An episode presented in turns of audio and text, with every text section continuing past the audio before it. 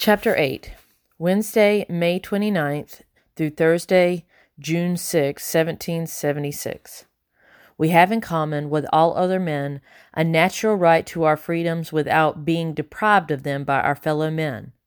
We were unjustly dragged by the cruel hand of power from our dearest friends, and some of us stolen, and brought hither to be made slaves for life in a Christian land, thus are we deprived of everything that hath a tendency to make life even tolerable. That's a quote from a petition for freedom from a group of slaves to Massachusetts Governor Thomas Gage, His Majesty's Council, and the House of Representatives, the 25th of May, 1774.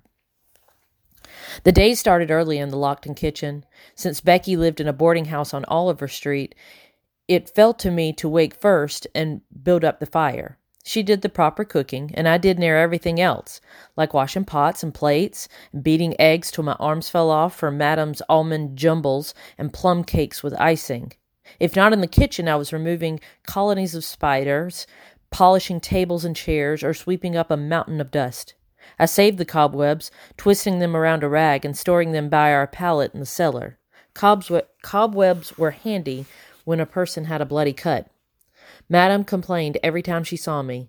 I left a streak of wax on the tabletop. I tracked in mud. I faced a china dog toward the door after I dusted it, which would cause the family's luck to run out. At the end of every scolding, I cast down my eyes and said, Yes, madam. I kept careful track of her the same way as I used to mind the neighbor's bull when I took the milk cows out to pasture. She had not hit me again, but always seemed on the edge of it.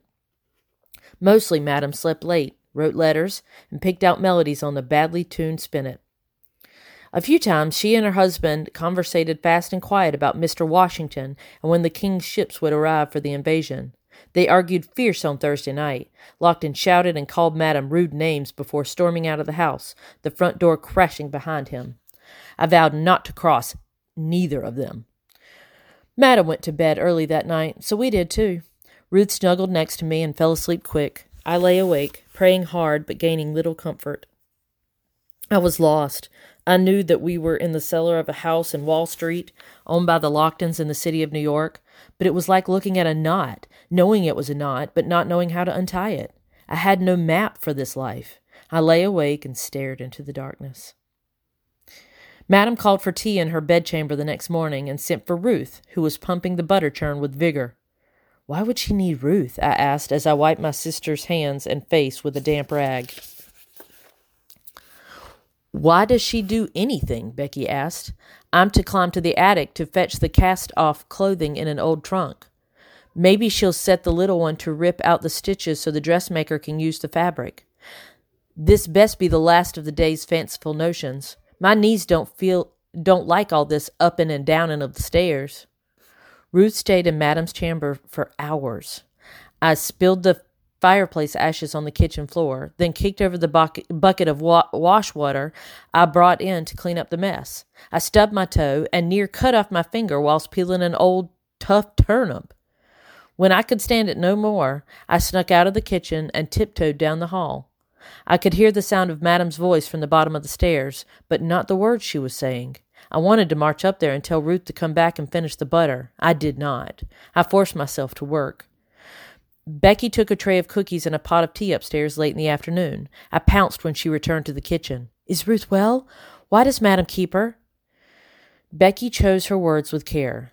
Madam has taken a liking to your Ruth, on account of her being so tiny and quiet. She sat on the kitchen table. She means to use her for a personal maid. Pardon me? Most of Madame's friends have a slave to split wood and carry chamber pots like you. If Madame has a slave dressed in finery, well, that makes her more of a lady. Ruth can fan her when she's hot, or stir the fire when she's cold. I forgot myself and sat down across from Becky. She's making Ruth into a curiosity? Becky nodded. Hey, that's a good word for it. I went cold with anger, then hot, then cold again. It wasn't right. It wasn't right for one body to own another or, or pull strings to make them jump. Why was Madame allowed to hit me or to treat Ruth like a toy? Take care, Becky warned, pointing to my lap. I looked down. My hands were clenched into fists so tight the cords that held my bones together could be seen. I released them. Becky leaned across the table and spoke quiet. I don't imagine you like this much. Can't say I blame you, but don't lose your head. Madam is not afraid to beat her slaves. I rubbed my palms together. Do they own more than us? Half a dozen down to the Charleston place, none up in Boston. Never been to the Carolinas, so I don't know how they get along. But you need to calm yourself and heed what I'm about to tell you. Yes, ma'am, I said stiffly. Two, three years ago, there was another girl here, slave like you. She talked back. Madam called her surly and took to beating her regular like. One day she beat her with a fireplace poker. Did she die? No, but her arm broke and didn't heal right. It withered and hung useless, so Madam sold her. I could not hold the hot words in my mouth any longer. She best not come after me with a poker or hurt Ruth. Becky leaned back and studied on me a bit. You ain't never going to say something like that again, not in my kitchen. I get paid decent here, and I won't let some girl like you get in the way of that. Wearing pretty dresses ain't going to hurt the little one, so wipe that look off your face and fetch me some more wood. After that, Ruth's every waking moment was spent with Madam. Though we worked in the same house and slept under the same blanket, we had little time to talk. Ruth was permitted to sleep until the sun rose, went to bed when Madam retired, and really had to work in the kitchen or garden. I lay awake every night, heart filled with dread, recalling the dangerous offer made by the boy in the floppy red hat.